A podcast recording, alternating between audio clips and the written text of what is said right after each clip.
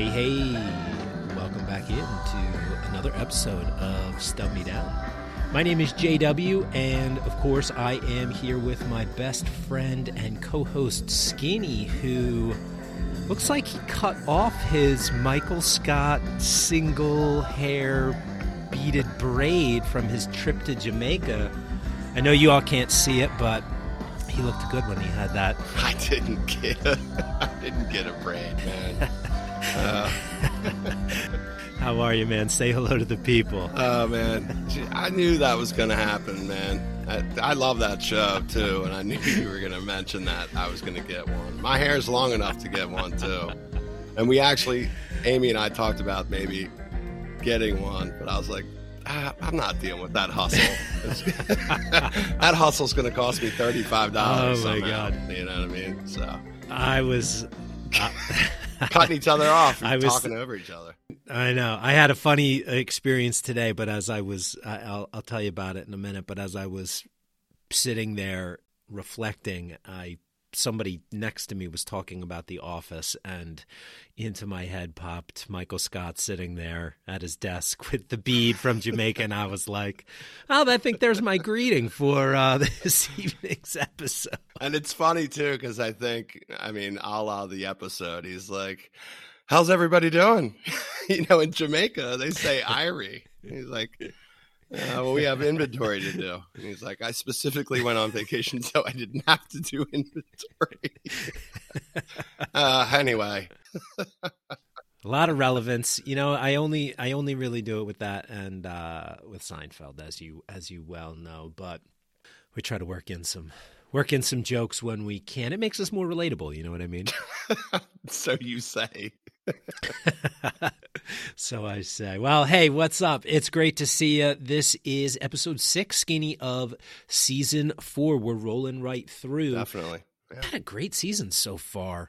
We'll get to the last episode in just a second, but the conversations we've had, the guests we've had, we've talked about just some absolutely amazing music, and I've been so pleased with the episodes that we've had this season. Today, though, Skinny, we're getting back to our roots. It's just going to be you and me. So that'll be cool. We'll have some more guests before we close out our season here it's definitely been a, a fun season, a great ride as always, and I'm excited to get into today's show as well. Yeah, me too, man. We have had some really great guests. The formation of relationships, I think, is like a big thing about this.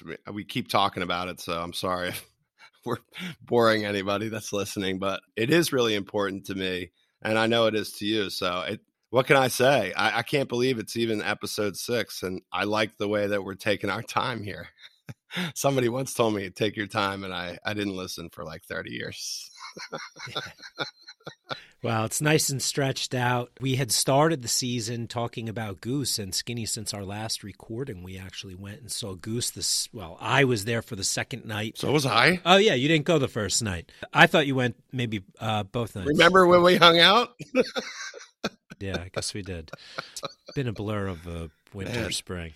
Um, but we saw a great show at the Met, and I'll tell you what, man, I think I'm a honker. I think it's official. we talked about this i think i don't know early on this season. I i'm just tired of complaining man. It makes you so, it really makes you tired. It makes me want to take naps. So i don't have anything negative to say. That show that venue the sound was great. I just had a wonderful time. My wife and i had a really wonderful time. I thought the show was well played. I don't know what else to say. I mean pass the torch. They're the next thing. Why can't they just be their thing in the moment? I like the band. That's all I got to say. I, I'm not. Yeah. Uh, again, comparison is the thief of joy. Let's just stop doing it. Let's just have fun. Well, and that's my attitude is here's another good band to go see. They jam. They're fun to dance to. They have a great light show. The crowd is fun. We get to have a crew there. Uh, and you know what? If it's not your thing, hey, man, Exactly. rock on. Go do something else. They call that fluffing, JW. You're a fluffer. You're a custy fluffer. you know what? Here's here's a fluff for you. Phish just played eight shows of a spring tour, and they fucking killed them. Uh, I won't get into all of the highlights, but there were many. I think most notably, people are talking about the 43 minute tweezer from Berkeley. I mean, the tweezer's the first thing I put on. I mean, I was just trying to to get a hold of what, what was going on on the West Coast. It's it's the shit. I mean, I've been out there and and like maybe it's a little bit different. They seemed like really great shows. I don't I don't understand sometimes I guess like man, why do we hate each other so much? they were positively received. I don't I don't know if, know if I necessarily saw a lot of negativity. I think one night there was like a, a, farmhouse number line, something else lame, and then a character zero encore. So like the end of the show wasn't great, but worked a bunch of the latest Halloween stuff. Sci- Sci-Fi Soldier, they they put some of that in, and creative. The jams were good. They had a number of lengthy jams, you know, 20 minute, 18 minute. So there was an 18 minute cities that was really fucking good. I just listened to that today. Yeah, yeah. Okay. And then they followed it up with like an 11 minute tube. So that's a really nice segment of music. And the simple that followed the tweezer. Because it was 11 minutes. because it was 11 minutes. If it had been eight, I wouldn't have said anything. The simple that followed the tweezer also very good. So I think that short spring tour bodes well for summer tour starting up in just a couple months. Amen to that. I mean, yeah, I agree. There's a lot of music between now and then. I know you're going to see. We've got J Rad coming up, Trey Band. You're going to Peach Festival. I just saw Bruce Springsteen and the E Street Band a couple weeks ago, which is awesome. My brother was there. I wish he would have ran into you. He was he was having a good time. Yeah, but anyway, you guys were in the same building. Yeah. yeah. Love the remodeled arena too, by the way. It was uh yeah, it was a pleasant a pleasant surprise. It That's great. They, they, did a nice job upgrading. Baltimore needs that, man. Yeah, they do for sure. The only yeah. other thing I will mention, Skinny, because of the statistical nerdery that I have to identify when I see certain things. Actually, my wife brought this up when we were listening to one of the shows they encored with Miss You and then Sand. That's right. And she said, oh, I wonder how many times Sand has ever been in the encore spot. Probably not many. To be honest, I couldn't even think of one, so I, I had to look that up. And Sand has played held down the encore spot only three times, and the first one wasn't until 2020 and Sand debuted in 1999. So, an interesting hmm. little fact there for the nerds. Third time it had encored all of those in the last three years. Did that like cut your jib or whatever the fuck sailors say? Like, were you really excited about that? I thought it was cool that you know that's that's a little bit unique you know? I mean it is very unique. considering they played how sand how many times last year? They played it like every, every other show. Oh yeah. Well i think it's pretty much yeah it's like 90s chalk dust or something you know? Sand gets a lot of play which I, I find it funny in the time that i've seen them. And that is probably close to being besides chalk dust one of my most seen songs at this point yeah, I bet you there's some statistics there for you. And you've seen you've seen some pretty badass ones too. Yes, really good ones. And you said after 100 shows it's a slow slide into the pit. and I'm I think at the garden, yeah, I think something like Did that. You're that? just like, uh, nobody fucking cares. so and I I was like, hey, you were yeah. like, congrats, brother. I love you, man. It's great seeing a lot of shows with you. Happy hundred. All right, fuck that.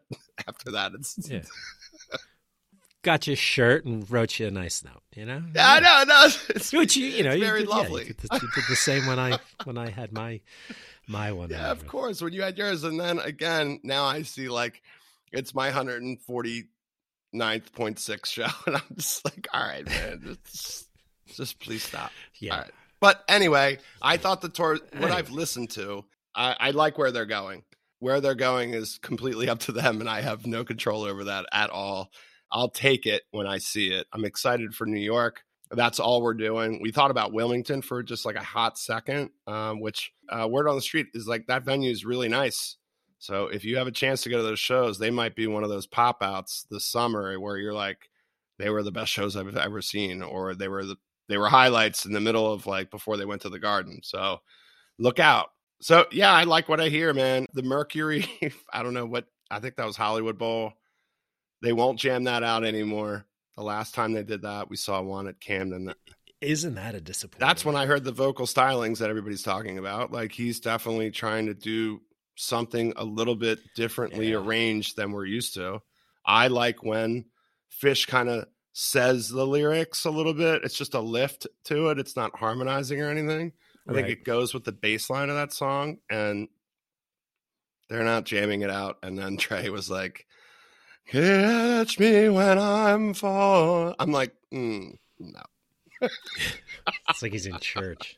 So Trey, if you're listening, like, I just sing the thing like you did New Year's and like the one at Camden. That's all I'm asking. It's not too much to ask. It's not too much to ask. I'm sure that we won't find that version on Phish Just Jams.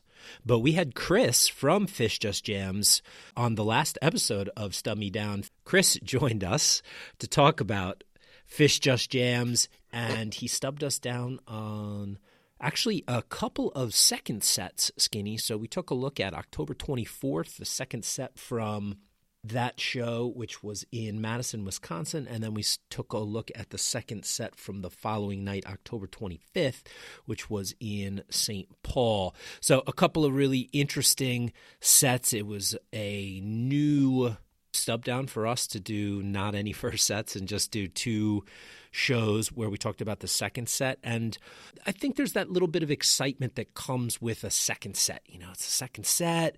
You know, things are, re- this is when yeah. things are really going to turn up or dark and dirty. And, you know, that's where the action is going to happen. So it was cool to look at it from that perspective. Some real highlights there, too. I mean, those shows are really good exemplars of what Phish sounded like in 95. We talked a little bit about that fall 95 tour and the number of shows that Phish played. And he was a big fan of You Enjoy Myself from that period and, and gave a good reference list of some 1995 You Enjoy Myselfs. The Reba that was on the 25th, very, very good version, uh, which is also on Live Bait 12.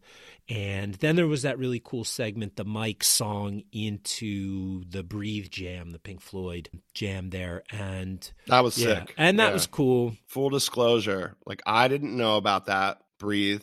I had no idea that they ever played that. And we've talked about this a lot, which is surprises are good. Even Trey's new vocal stylings. You know, maybe you're at that show and he just crushes it and you're like, hmm, wow, that is a 20 minute Mercury. That's he's he sounded good. oh, it worked there. Yeah, I, yeah. I just think I'm with that motion and change and trying to figure out where you're always at, depending on I guess the trajectory of your life and and their life is music and it always has been. It's year 40. Look out everybody. You think you know everything about this band, but maybe you don't. One of the things that I took away from our conversation with Chris too was being able to go and like pick a song like take a song like you enjoy myself and go to 93 94 which are the first years that are available on Phish Just Jams and program in you enjoy myself and listen to some of those jams over a few different periods you know 102 030 even within 1.0, 95 and 97, right? Or 99 where things got a little bit more ambient or, you know, kind of like the heroin chic sound that they had going on during Right, which a lot of bands had. You know what I mean? Right. I right. mean it was the mm-hmm. the time period, right? So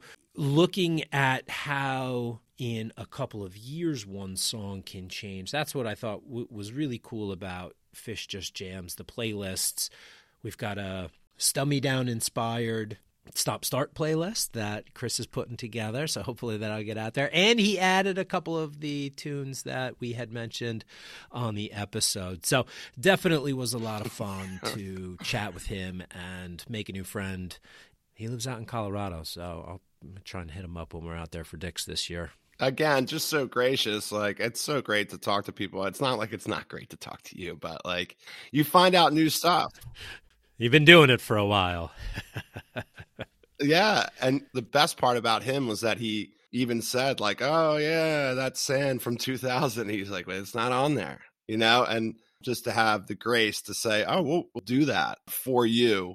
Is always the best part of this community, and so yeah, I mean, great guests, man. I we can go back two years we can even go back to Billy.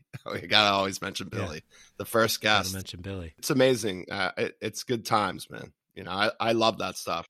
I'll tell you this. You know, as far as my last point, as far as like you know, the fish and the arrows, if you don't like current Phish, which you know maybe people don't because of song selection or Trey's vocal stylings, go back to 1995 and listen to 95 because there are not nearly as many songs for people to turn their nose up at, right? You know, there's maybe a couple songs that people might not like, and that's, you know, purely taste. And they were all Machine Gun Trey, Superhose shows back in 1995. So get in your time machine, go back and live there. Don't worry about us here. in 2023. I, I, would love to get in a time machine, but I mean, you know, I might see Phish twice. It's not, I'd rather go back in a time machine and see like I don't know Bob Marley. When Marley died, I was 11. I, I'd rather I'd rather be like in Jamaica with my parents seeing Marley when he was when I was nine. How about that one? Yeah, seriously. well, Skinny, as I mentioned, today is episode six of season four. If you are new to Stub Me Down, welcome in. Thanks for joining us. The premise of the show is that Skinny and I have been to a lot of concerts over the years. We use those concerts as a jumping off point via the retro ticket stub. we pull a stub, we take a look at that stub, and we use that show to talk about the music, our friendship, the funny things that happen along the way, the journeys that happen around all this shit that we've been doing for as long as we have. So today, it's just me and Skinny. And actually, Skinny, the stub is yours, my friend. So if you don't have anything else, are you ready to stub me down? I absolutely am ready. Let's go. Hell yeah.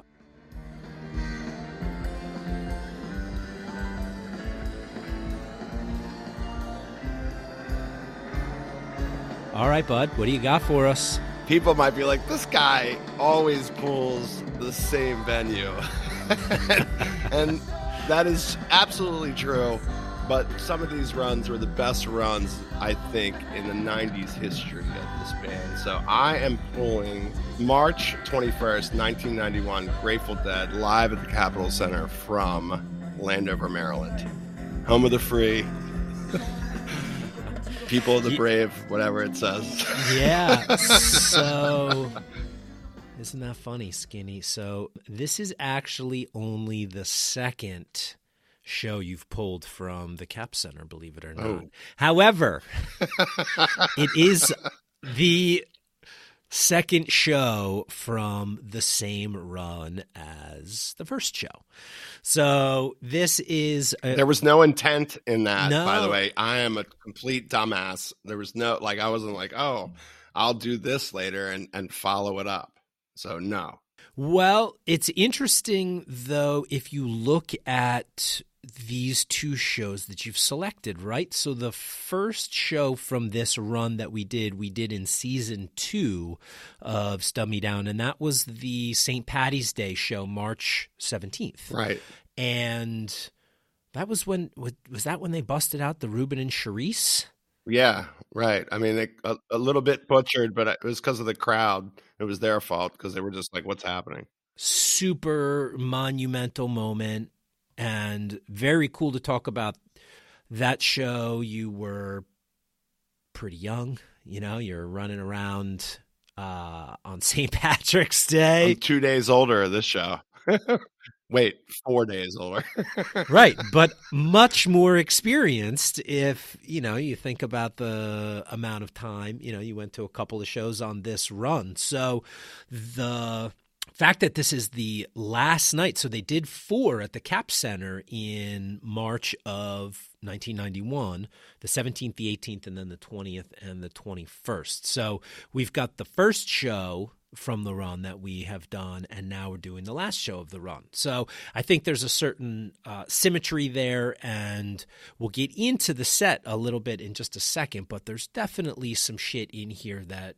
Man, I think just totally bookends this as a spectacular run. And one of the things that I have mentioned, because we've done this will be the fourth Grateful Dead show we've done on this show. And as everybody probably knows if you've listened to us before, I've never saw the Grateful Dead. I never saw Jerry Garcia, and most of my Grateful Dead knowledge, like I'm comfortable and absolutely love like the late 70s. So 77, 78, 79, Grateful Dead, absolutely. Some early 80s stuff, but I knew very, very little 90s Dead. And getting into some of these, I guess my preconceived notion was you know, by 91, 92, they were abandoned decline, right? The scene was starting to be overrun. You could say that. I mean, I, uh, you know, the scene was overrun, definitely. And it was more things that I've read that the atmosphere was, it was more the train that the Grateful Dead was pulling as opposed to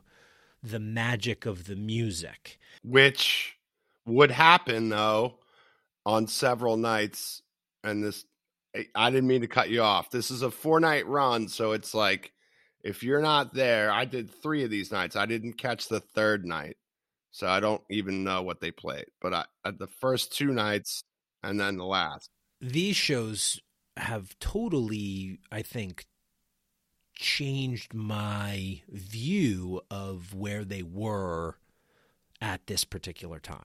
Uh, I mean, yeah, definitely. And 91's still a little bit early, right? But we did 93 last season. We did RFK, and that was also a really good show, right? So either you had a horseshoe up your ass every time you went to see the Grateful Dead and just caught the good shows on those tours, but um, I think it's a little bit more that my view of them – that they were, you know, a band in decline and kind of going through the motions more than being a band are, are, misdirected. Well, that's what you heard. That's also probably not largely 95, you know, end of 94, 95.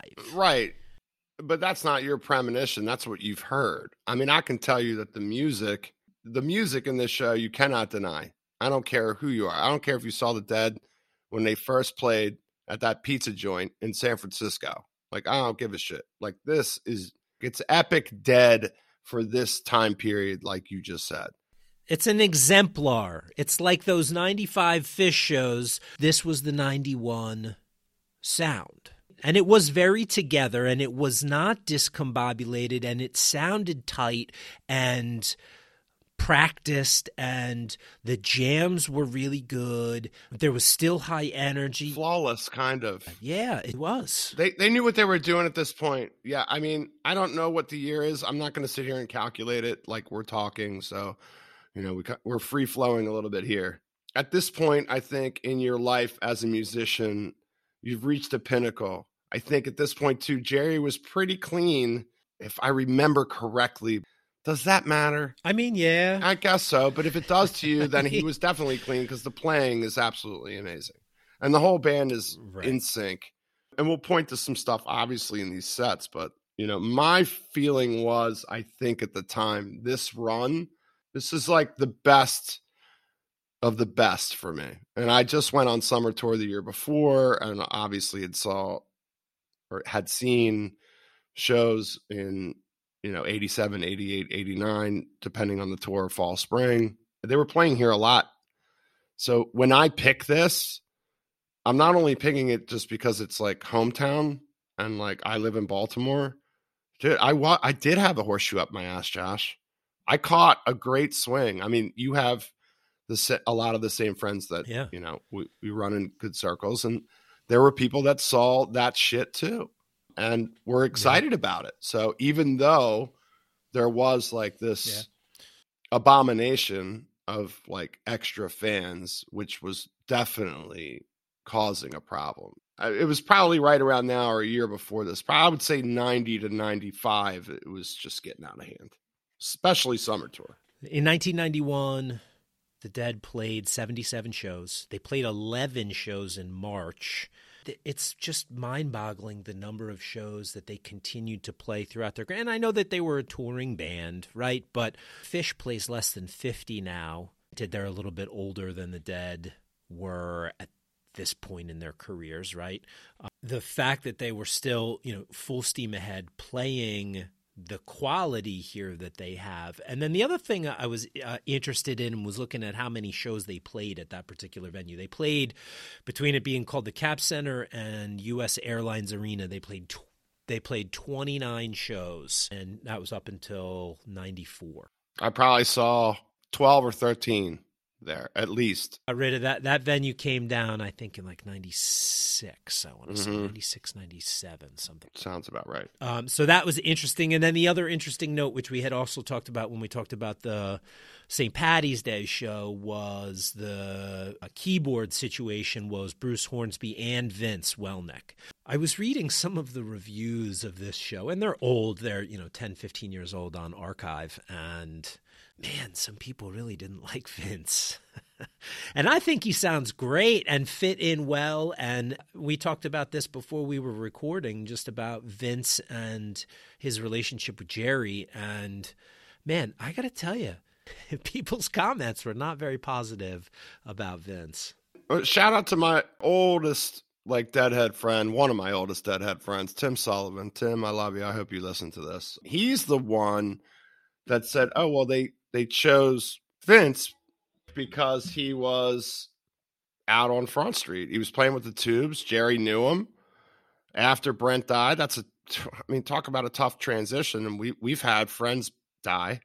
I mean, anybody out there that's had a friend pass away, like if you're in a situation like that, then you got to replace. You keep this train going. So, what a hard position for him to be in. Yeah. I actually got to tell you, like especially with this show, I think he he's okay, man. Like that review, you're allowed that criticism, but it might be a little bit misdirected, like you said at the beginning of our conversation, misguided based on what was happening with the band. I mean, like, dude, that's like it's like, hey, let's do Stub Me Down. Yeah. Well, you know, Josh just died six months ago, or Skinny's dead. I need a new co-host. I mean who are who are you gonna get to replace me, bro? Now I want to know. You got somebody fucking lined up already? I, I don't have anybody lined up. Oh, I mean, I don't so know. Sure. The girls Shit. like you, Brad Pitt. you know, what I mean, who's going to play me? Apparently, I look like Bob Odenkirk. Oh, like Better Call yeah, Saul. Okay. All right. All right. Bullshit. All right. Hey, you want to uh, get into the uh, first set here? Yeah, I do because I'm forgetting everything. Let's get rolling. Good. Hold that thought while I put some more whiskey in my glass. All right, so the first set from the Grateful Dead, March 21st, 1991. Skinny, that was a Thursday night. Did you know that? Dude, I wasn't counting nights at that time. Go ahead. So, Grateful Dead, March 21st, 1991, at the Capitol Center in Landover, Maryland. The first set opens with Mississippi Half Step, Mexicali Blues into Big River, Candyman, Memphis Blues, and a monster 18 minute bird song to close the first set. I got to tell you, the half step that opens this show was raging. I mean, it Jerry sounded so good right from the beginning. The lyrics sounded crisp and I great version of this show on re-listen. Yes, it's amazing. Whoever recorded that deserves that Star Wars medal that they like had for Chewbacca. like that that fucking that Mississippi half step to open a show. Listen, Josh, I got to tell you, I'm sorry to cut you off, but like that was what you were chasing when you were getting into the Grateful Dead. At least I was. I, I mean, that's a great opener, and you're already hearing Jerry. That's where I felt like immediately this guy is playing within the band with Welnick, and Hornsby holds it down. It's, it happens throughout the entire show, which I think really, I'll just say it right out of the box. Like Hornsby and Welnick, specifically Hornsby, because he knew the catalog and he's such a talented musician. But also, Welnick was a talented musician too, and people give him shit. But the whole entire show is those two guys holding the background to Jerry's insanely crisp, good playing. Like, there's so many moments in that and the rest of the entire show. I'm gonna wind up skipping ahead. I fucking hate Skinny as a co-host.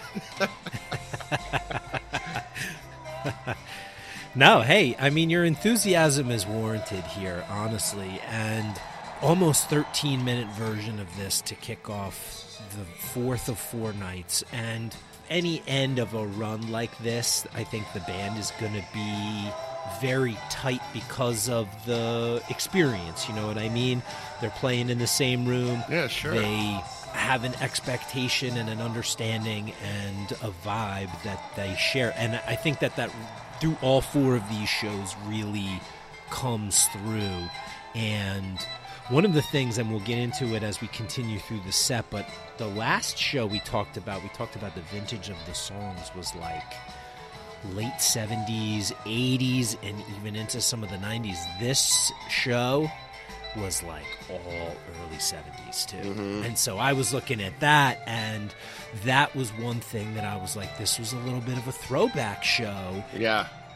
Yeah, I'll agree with that. I mean that, that that's smart of you to look that up. Yeah, you crush me on that. Like I'm I'm startled by your analysis. your analysis. Said no one ever. But I mean, you know, you're talking about the half step debuted in 1972, Mexicali Blues, which was in the two hole here. Nice five minute version. I mean, even Bobby sounds great here. That's a 71. Excuse me, Big River 1971, Candyman 1970. So, you know, just those first four songs there. And then I actually love the placement and the order of these. Uh, the sailing reference in Mississippi Half Step gets me every time you know, first man takes the sails, second man takes the after deck, the third one planks and rails. So I always love that. Yeah, sure. I knew you would like that. Yeah. Oh, they sound great. Yeah. Jerry hits all that. Bobby's really good in that too. It's a little bit up tempo for a Mississippi half step. I feel like. Here's how you know a good Mississippi half half step. When Jerry says second takes the after deck, and it's almost like if you're listening to a good AUD, you can hear just the crowd explode like upon every moment of what you were talking about like that those verses. And that's why it's such an amazing open is because not only the sailing i like that stuff too believe it or not and i was not a sailor but i like the water because i was you know from baltimore. We have water. Yeah you grew up right there yeah. Yeah i mean it, like if you're not going to the beach like dude, huge fucking fail in your life. And if you didn't have the patience or wherewithal to get there somehow, like somebody should have taken you. And I'll punch that guy out if you didn't. However, I agree with you. Then the Mexicali and the Big River. I'm not a big fan of Mexicali. And I was like, I just. I'm not sure that this. I'm not sure that this song really would play well today with, uh, you know, bottle, bottling a girl who's just 14 mm. is a little cringe. Like, mm, not to get into any sort of a thing here. I don't know. I don't know if it, maybe we shouldn't be talking about this. So after that, they played a really nice Big River. I didn't know that Johnny Cash wrote Big River. That's amazing. That's another one I got you on. I knew that, and also did you? Mm. The Johnny Cash version I like a lot because it's a lot slower and you can understand what he's saying. It's much different. Oh, it's a yeah, it's a much different tune. But I also thought it was interesting that there was back-to-back Bobby tunes here. The Mexicali and the Big River. That's not rare. That's when I feel like it's usually every other you know, it's Bobby Jerry, Bobby Jerry or Jerry Bobby, Jerry Bobby. Let me tell you, that's not how it worked. It would be great if it did work that way sometimes there would be two Bobby tunes. And for all you guys that are complaining now on Twitter, before that happened, we used to complain about that like at the show. so good for you. Now you have a device where you can, you know, manifest your complaints. we used to do that at the actual show. Like, oh fuck. Two Bobby tunes. And and fuck that. They're really, really well played, executed perfectly. Oh, yeah. And then lead into this Candyman.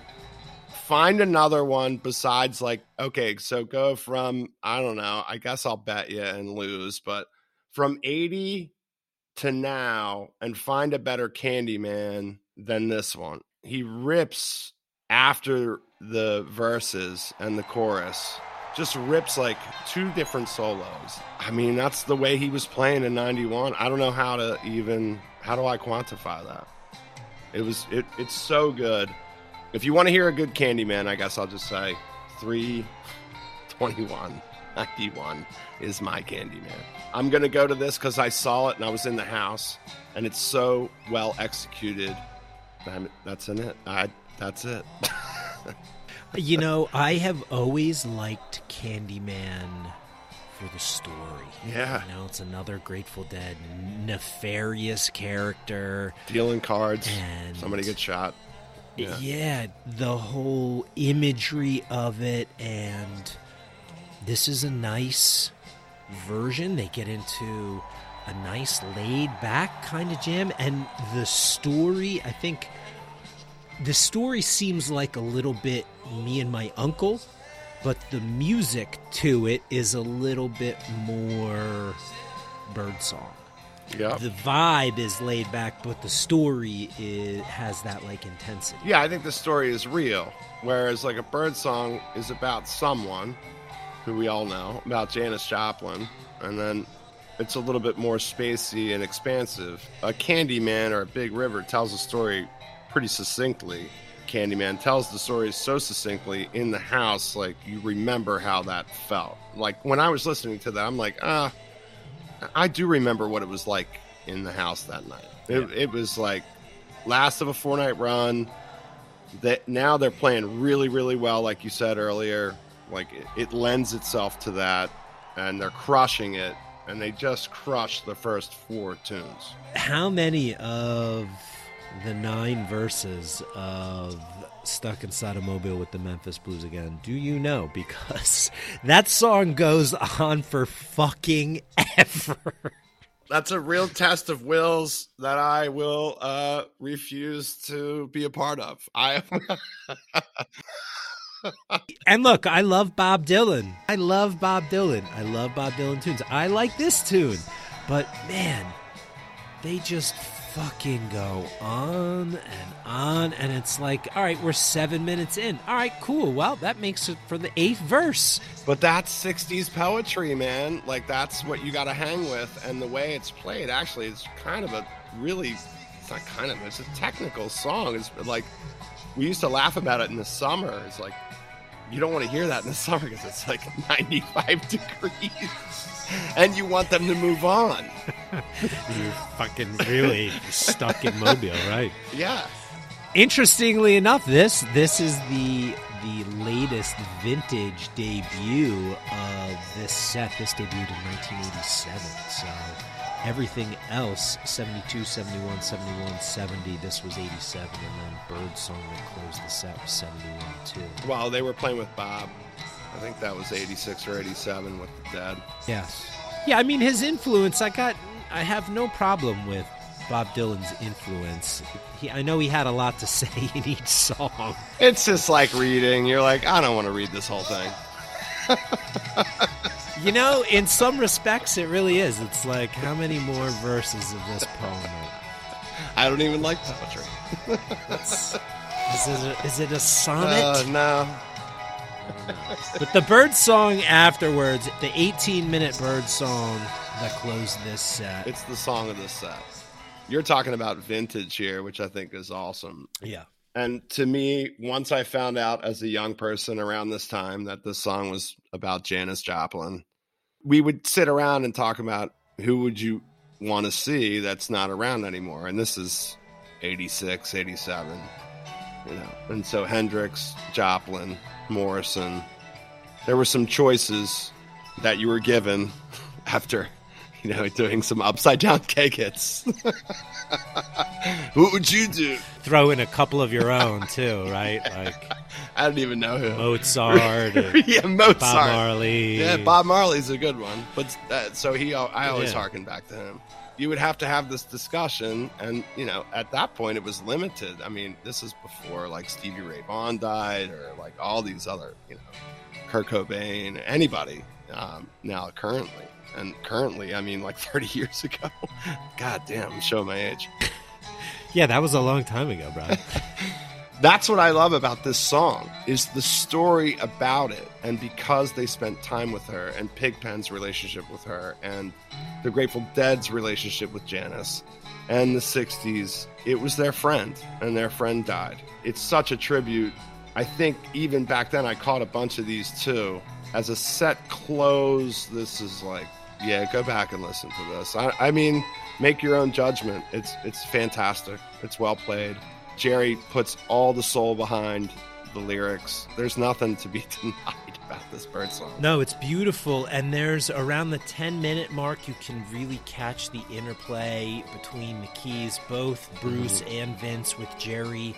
They're having that musical conversation that we've talked about in the past where you feel like you're a witness to something that's just somebody's speaking a different language, but you don't know what they're saying, but you know it's beautiful. You know what I mean? Patience behind this. It's not like a super ragey version, right? I don't think anything from this show is would qualify as super ragey, but it was a at times touching, really powerful, clean, melodic jam. You're talking about execution. You know what I mean? That's execution. Yeah, yeah. To me, that's the Grateful Dead is execution. There's a lot of great versions of Birdsong, and I mean, I would put this probably up there with um, anything, especially from some of those early years, because the, the passion and the intent was behind how they played it. And I mean, shit, we saw some great versions of Birdsong with Phil and Friends, and Yeah. I, I think everybody, everybody in the band, I think, had a connection to this song in particular. All right, let me tell you something I thought was intentional here at the end of this set with this bird song. Not only Janet, what am I? What's her name? you got that? But, Janis. Joplin. Not only Janis Joplin, but also like shouting out people that from their past have passed. So they have this ability to kind of draw you in here at the end of the first set. And why I'm amazed is because they understand the knowledge of the people that follow them, that love good music, and they have this ability to I don't know, express that to the crowd. There's many points in this show where the crowd is super obvious in their intent back to them. I love the circular nature of the Grateful Dead, where it's like, we give this to you, and then you give this back to us. And then certain shows, specifically this run, it was a complete cycle. I, it, it was happening all the time, even in like drums you know, it's like the, like the circular nature of life and how people react to each other. The band gives, we take, we give back to the band. the circular nature of the experience, right?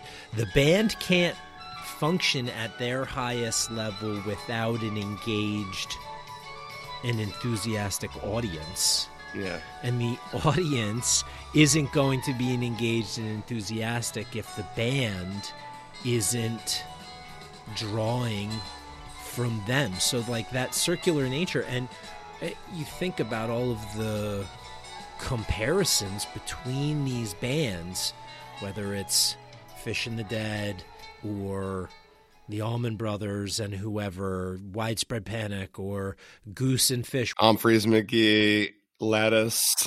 I mean, like, Right. Whatever the comparisons are, who cares? the music is all super different. The common threads are exactly what you just said is that circular nature of the music. The crowd is needed for that and we are an integral part of the show.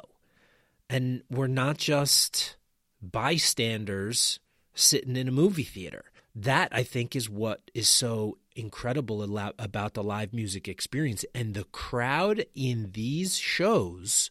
You heard it in on the 17th when they did the Reuben and Cerise and the new Speedway.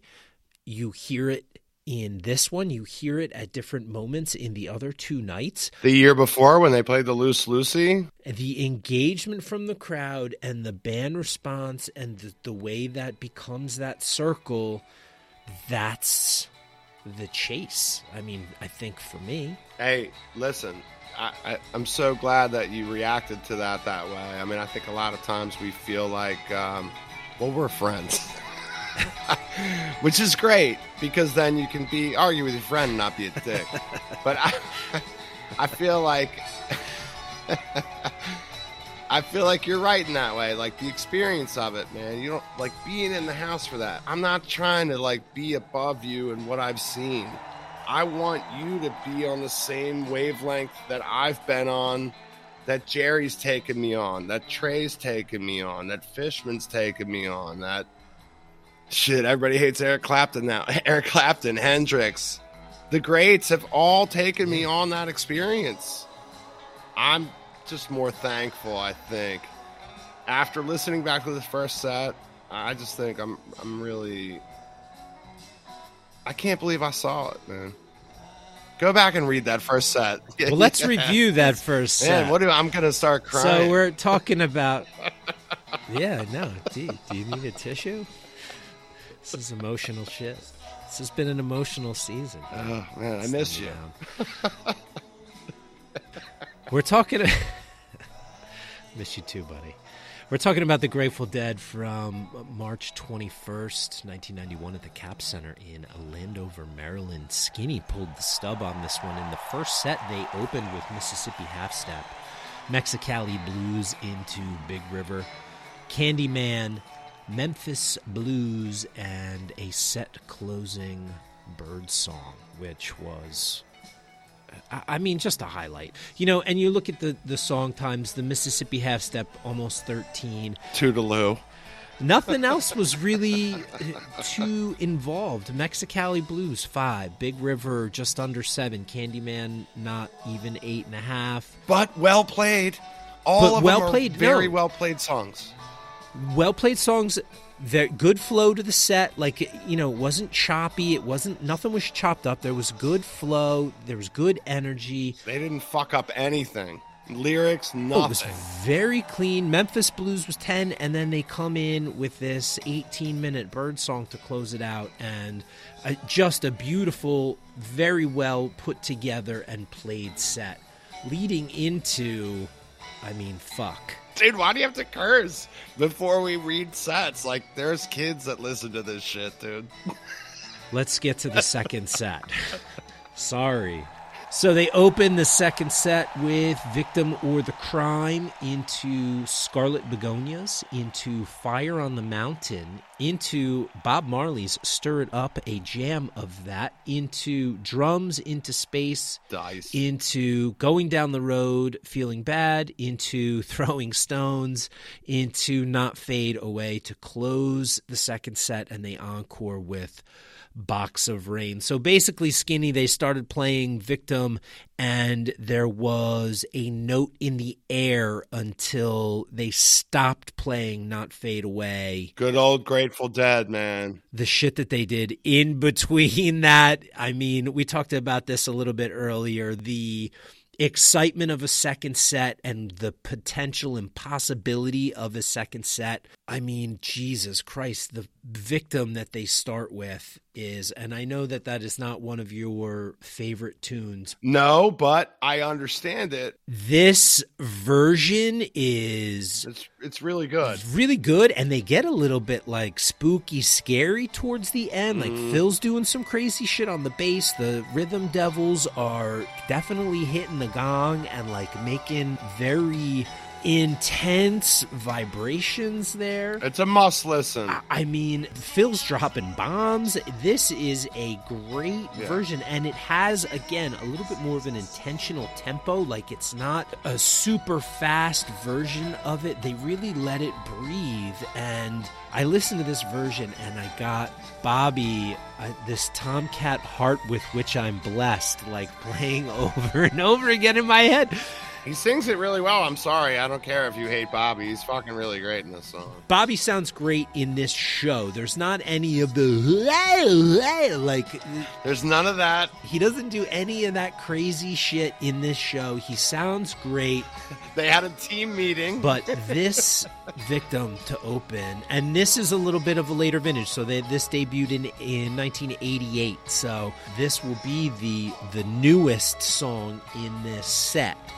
Which again, I think speaks to where they were as far as this kind of being a throwback show. Well, wait. You know what? Uh, Phish people, "Breath and Burning" might not be like your favorite song, but there was a version at MPP that we saw probably three or four years ago that was super fire, and it's not a tune that I really enjoy. And at the time, "Victim of the Crime" was a new newer song, and I didn't necessarily enjoy it, but you could like not get away from being a fan of the Grateful Dead and not understanding kind of where they were trying to go with this. And I thought I don't like it, but there were certain parts of it, especially like the breakdown in the beginning.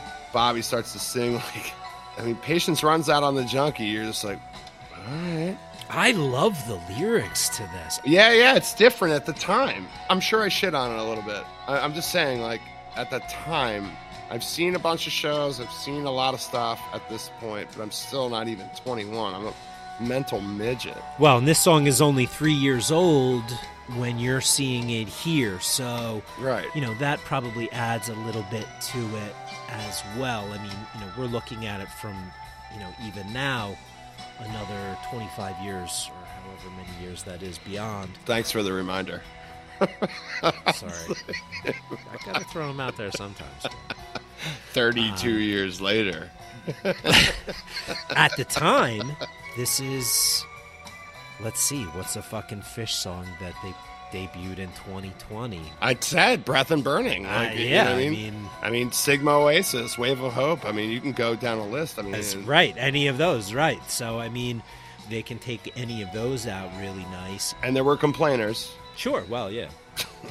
Time is a circle. The jam is a circle, so is fucking time. the jam and the bands are a circle.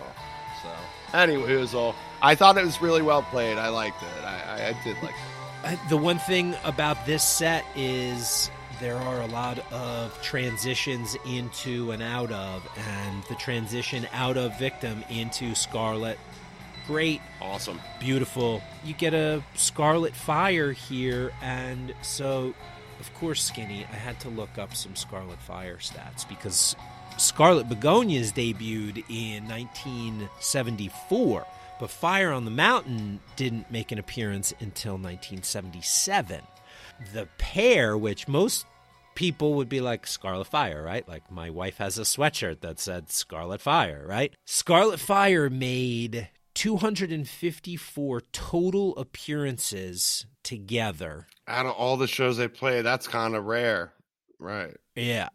That's not, I mean, they played what, 2,000 something shows? Percentage wise, that's not often. I mean, this is a fucking insane one. Yeah. I mean, this is top notch one. Well, and the fire, so the Scarlet is almost is is a little over nine. The fire is fourteen minutes. Like I'm digging into this a little bit, and go to Barton Hall, right? Like the Scarlet Fire, Barton Hall is like the it Scarlet Fire, right? Like everybody holds it up. It's like an eyes estimated terrapin.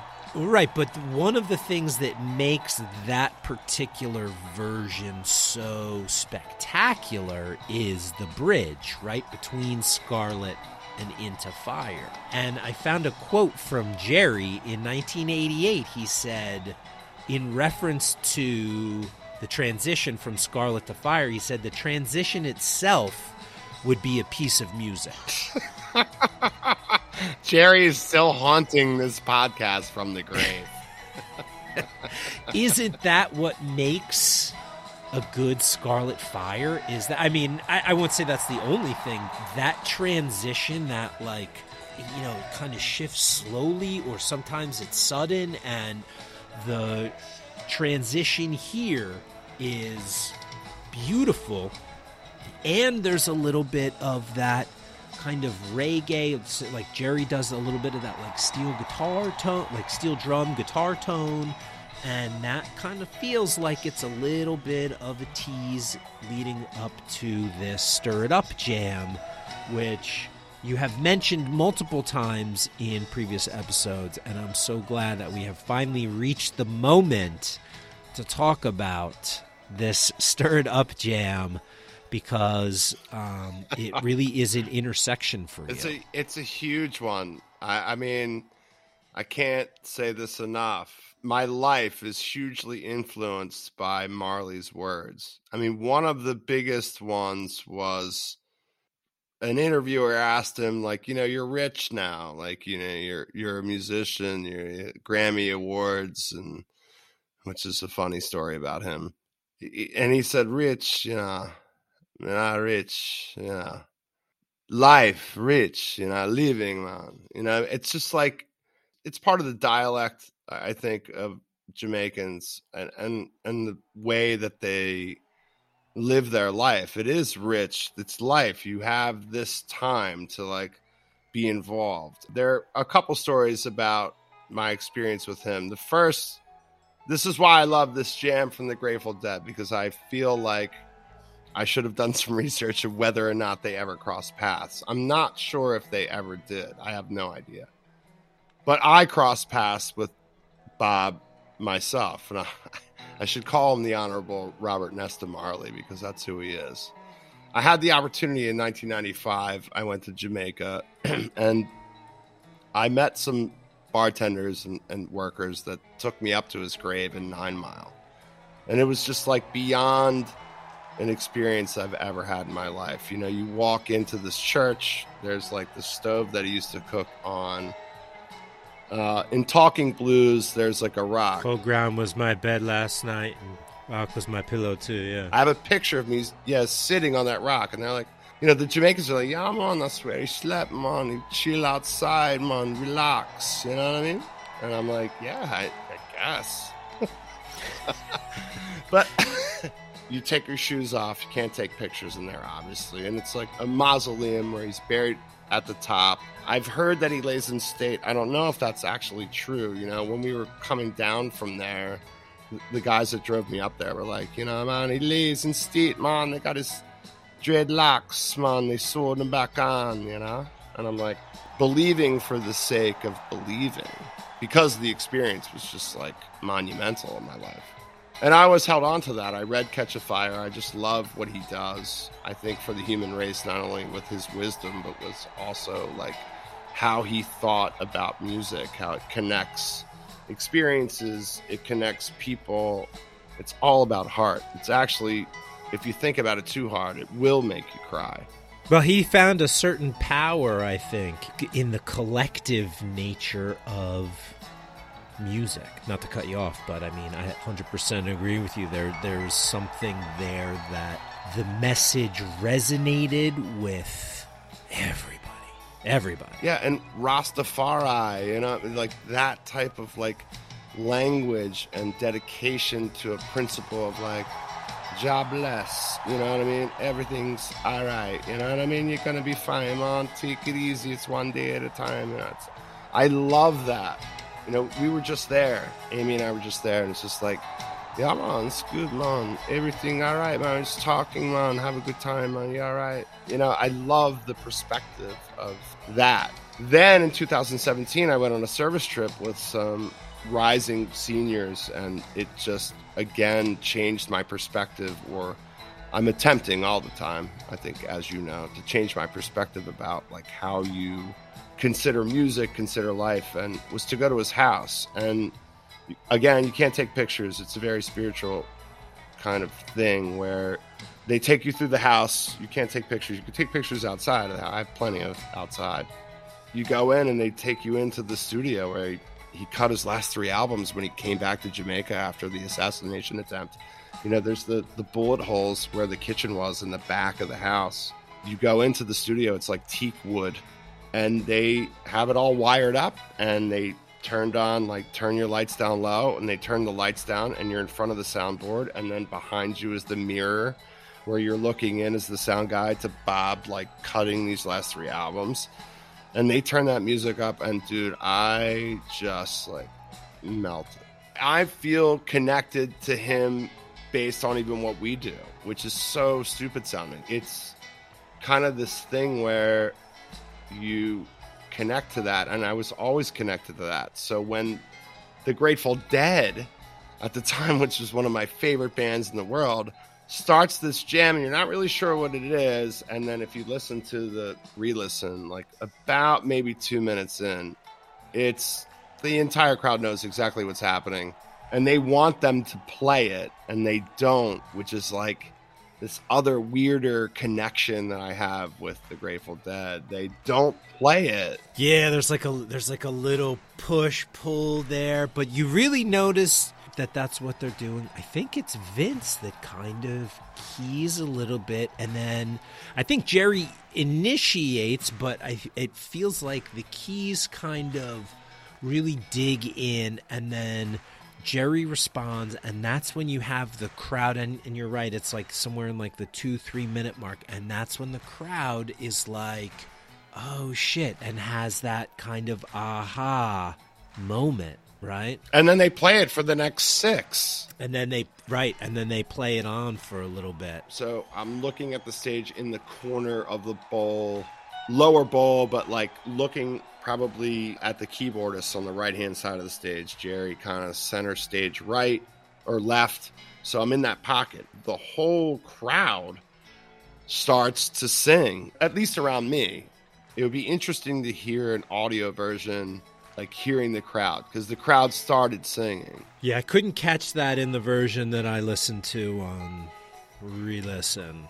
Right, me neither. But I would totally believe it. I mean, it, it happened. Why wouldn't you? You know, and that's the thing. Like when when Phish plays Soul Shakedown Party or anything that has that reggae vibe, or obviously anything that's Marley, like there's a different energy that I think that creates and you know and i think it is i think it's a it's a nod it's a respect for and an appreciation for the, the music their contribution and bob was probably one of the greatest songwriters ever ever i mean i think even rap is based on a lot of what he did the feel of it. I'm not saying the lyrics or like how it's constructed. I'm saying like uh, a lot of music nowadays, like love music or peaceful music, is kind of constructed based on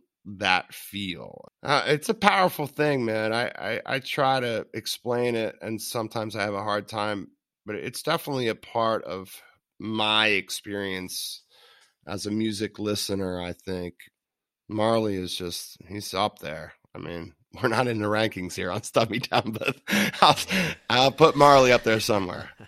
Very high. Very. and, and you know that I am of a similar mindset and have gone through phases where there was nothing else I was listening to but yeah. Bob Marley, like studio outtakes and right. him like chatting in between takes and in my vast burned CD collection I have some limited spread shows that um, are amazing and the Lyceum Theater shows are top notch. Yeah. And I mean, I have 78 and like just some some really cool Marley stuff and the message really resonates with me of like how you know life should be where we should be as a people and a you know a collective and the realities of the uh, you know the fact that there's a lot of people that have been oppressed and continue to be and you know not to get political or soapboxy or whatever but like i think that it's Uh, Bob was hugely political, but not really. yes, but it was also kind of statement of reality like this is the situation. The way he put it was very powerful and meaningful and kind of transcends any period of time, right? Like that music can be relevant today as it was in the late 60s and 70s. Yeah, it's yeah. never going to be irrelevant ever. Right. And I think that that's the power of it is the longevity and the meaning and then I think also the fact that Bob was obviously I didn't know him and the only, you know, the things that I've read about him is he, you know, he was pure of intention. I have a story about that from my time in Jamaica. You want to hear it? Yeah. Yeah, I do. All right. So went on this amazing boat trip with Sheldon and the grill. It was just Amy and I took us out. Did you give him a sticker? Okay, good. Yeah, so on the way back, man, it was awesome. We started talking about Bob Marley conspiracy theories because I read Catch a Fire, and there's a conspiracy theory that he was injected with cancer. Was that the U.S. government that? Yeah, it was the CIA that had it had injected him. Yeah, yeah, yeah. It's an interesting one. But he really had torn his foot playing soccer when he was in London after the assassination attempt, and and then got melanoma because the the treatment wasn't there. But the conversation was awesome because it really got down to like what Jamaicans think of Bob Marley and like he started showing me like the Kaiser, which is on the cliffs. He's like, I'm on like Bob played them on, you know what I mean? But he just represents so much more to them as a figure that all he was about was peace. He just wanted peace, peace between everyone. People just didn't get it. And when I was in Jamaica in 2017, the guy was like, I'm on, you know what I mean? He sit up uh, on the stairs, man, everybody line up on Hope Road, you know, trying to get money, you know what I mean? From Bob, he'd give them money out freely, man, all the time. And I'm like thinking to myself, like, I heard a story that his producer, I think Blackwell or whatever his name, Chris Blackwell, said, don't give Bob the money. don't let him handle the money because he would give it all away.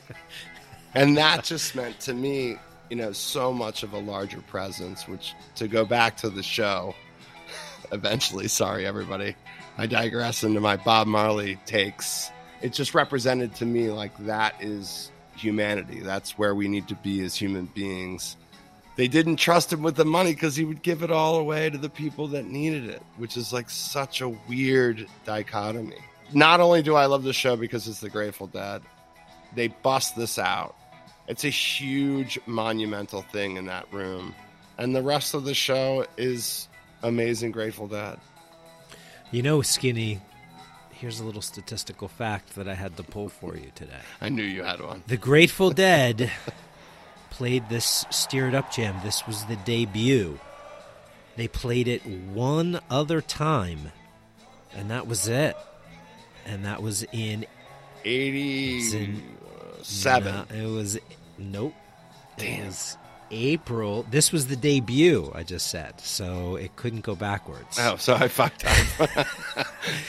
I'm the, not really listening to you. The next time and last time they played it was uh, April 5th. So not even, it was like two weeks later. They played it in Georgia, Atlanta, Georgia at the Omni, and that was it. They never played it again. And they did a Stir It Up jam. Yeah, and they never sung it. It was always the crowd trying to. No, yeah, no, it was just, just a jam. jam. There was they did not. But the jam is succinct. Right. I mean, it's it's on there, people. It's not like I'm like making this shit up. Oh yeah, no, it's. I mean, it's it's in Dead Base, people. I have a copy of the book right here. All right, he's challenging everybody. He's fucking like Alex Trebek. Rest in peace. and just just so we know, so in that case, it was also second set. Iko Saint of Circumstance into Terrapin, into Stir It Up Jam, into Drum Space, other one, Wharf Rat, Throwing Stones, Not Fade Away. So interesting that the Throwing Stones, Not Fade Away was the same at the end that included the Stir It Up Jam because that was the same. By the way, just for everybody out there listening, he's turning away like my yeah, old grandpappy. Fade Away was the end Reading from a book. I'm surprised he didn't push his bifocals up. Sorry, I was reading from a book. I have, and nobody can see it, but I have Dead Base 10, and it's an amazing reference. People, sorry, the nerds at the Nerdatorium use Nerdatorium materials. Going back real quick just to the vintage of these songs, obviously Stir It Up Jam, we said was the debut. Um, we had Victim was 88, Scarlet is 74, Fire on the Mountain is 77. Stirred Up Drum Space, Going Down the Road Feeling Bad, they debuted in 1970. Throwing Stones follows, that was 1982. And then to close the show, 1968 with Not Fade Away. And then Box of Rain, 1972. So you really get a super vintage show with just a couple of 80s nuggets sprinkled in, but an unbelievably well played, very fun Grateful Dead show to close out this four night run at the Cap Center in March of 1991, man. And I mean, shit. We, we say this all the time when we talk about this. I wish I was there, and I'm so glad we get to talk about these shows. Yeah, you would have loved it. My focus was like, if I'm going to put on a Grateful Dead show, I was going to like one particular set of years and really really ignoring, you know, a chunk of time where there was, you know, re- re-listenability, right? Like the show has its spades. My first inclination would be like, Dead, go 74 to 77. You know, that's easy for me. I'm like 74 to 77. You're good. And then you'll get into some stuff and then you can start searching around.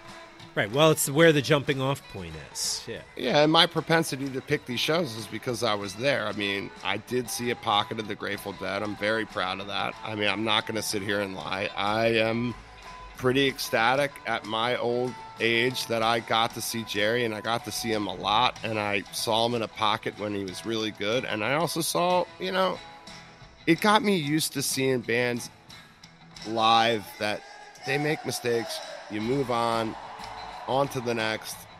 Maybe this one will be fire. It's not that big of a deal. It's kind of like this podcast. what? I think we get better every episode. So, yeah, I do too. Sometimes I don't know. I'm just really critical. But this show has it all. I, I, I highly recommend it. I, I don't know what else to say, man. 321.91 at Cap Center, Landover, Maryland, home of the horseshoe shaped low roof I saw Kiss there. You know. Yeah. Did I mention yeah, that, to you? First show. Yeah, I was six years old. Kiss Alive two tour. Yeah, Detroit Rock City. It was awesome. Well, let's quickly review that second set from the Cap Center, March 21st, 1991. The band comes out and plays a really nice Victim with a Crime. Scarlet Begonias into Fire on the Mountain, into a really nice Stir It Up jam, the first of two that they play in the band's history, into Drums, Space, into Going Down the Road Feeling Bad, into Throwing Stones, into a set closing Not Fade Away, which was also Skinny, the song that closed our wedding. That's true. I remember that. And the band encored with Box of Rain. So you get a really nice vintage show here, mostly early 70s tunes. Obviously, you get the very, very monster bird song that closes the first set. The Scarlet Fire, amazing. Stir It Up Jam solid show, a technical playing. The band sounded great. Jerry sounded great. And we're back. That's what they were. They, and we're back. Yeah. A great bookend too. Great bookend with the the other show, you know, the March 17th show too. Kind of ecstatic. I didn't even realize this when I told you that I wanted to pull this show that it was the same run. and now apparently people on Twitter are complaining about like three night runs. I'm like, are you fucking kidding me? This is a four night run. I saw three out of the four. It was like you had to be there. If you weren't there, you're a total fucking nerd. yeah. I didn't want to be a nerd, so I was like, I made three out of the four. Yeah, not a real fan. yeah. Well, another great Grateful Dead show, and again, it's fun to do these because I didn't ever get to see Jerry, and going back and giving these shows the listen and doing the research about you know where they were what songs they were playing where you know what was the vintage and and looking at them over a course of time now from 1990 i think is the earliest grateful dead show we've done to 93 and I mean, it really is cool to see. Yes, there have been some repeats, but the vintage of the sets have varied. The little special nuggets in each show have varied, but there has been something that has been cool a debut, a bust out, you know, something like that. Where would we be but for the Grateful Dead? And I think about that all the time, and I love that this is, you know, an opportunity every season for us to do one of these Grateful Dead shows that you were at. Yeah, I'll, I'll, I'll try to go out of the District of Columbia for our next season. I promise. I, I might make you pick from a specific set of years, maybe like '94 to '95, and whatever. If you if you get one that's a little bit of a dog, then you know. Okay. Got to talk about that Yeah. too. Yeah, yeah. We got to go with the dog sometimes, but this one is not, man. Skinny, thanks for stubbing me down on this show. Hey, did you know that the lot by Primal Soup is a great place to shop if you're looking for summer tour gear? A few stores you might want to check out. Four Winds Handmade. They have really cool prisms, rainbow makers, quartz necklaces, all sorts of different types of things that create a lot of different color spectrums. Leah Creation Jewelry, she makes a lot of different handmade earrings from damaged vinyl goods. Records are all the rage these days. Record Store Day was just the other day. And Love Light, etc. Christine makes handmade soy candles with amazing scents in her studio in upstate New York. There are a ton of other shops on the lot, as you know. Another great reason to shop the lot. You'll be supporting real people, friends of ours, and they are the same folks that you will see on tour. Those are going to be a big setup of lot shops come this summer tour. So check them out. Visit the lot by primalsoup.com. Find them on Facebook, IG, Twitter. They're friends of ours, and they are always available to support your tour needs, man. Also, want to talk about my friend, our friend, I should say, over there at Fan Designz, ending with a Z.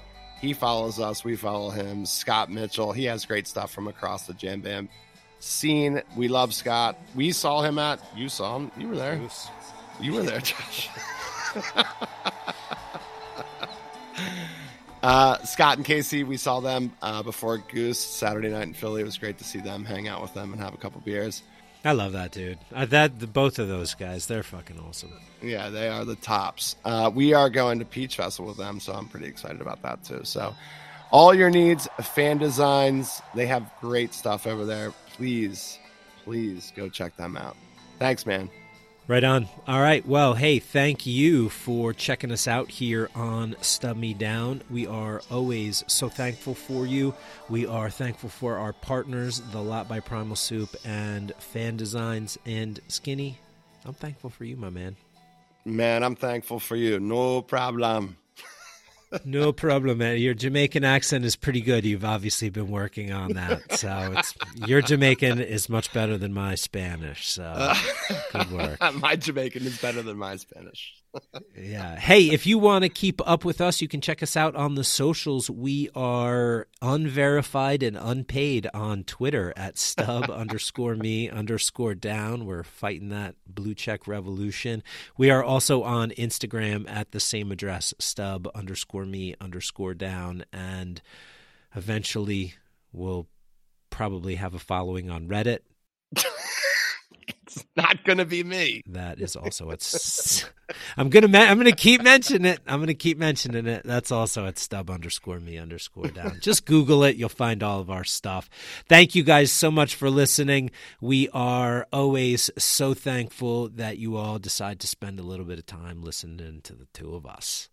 Skinny, I love you, man. Great episode. Thanks for stubbing me down on this Grateful Dead show from 91. Always cool to hop in the time machine back to your younger days. The music just keeps us coming back, and I love that. And I love you, bro. Amen. Love you too. All right. Thanks, everybody. And we will see you the next time you need to get out of your shitty seats and down in the pav. Later, everybody.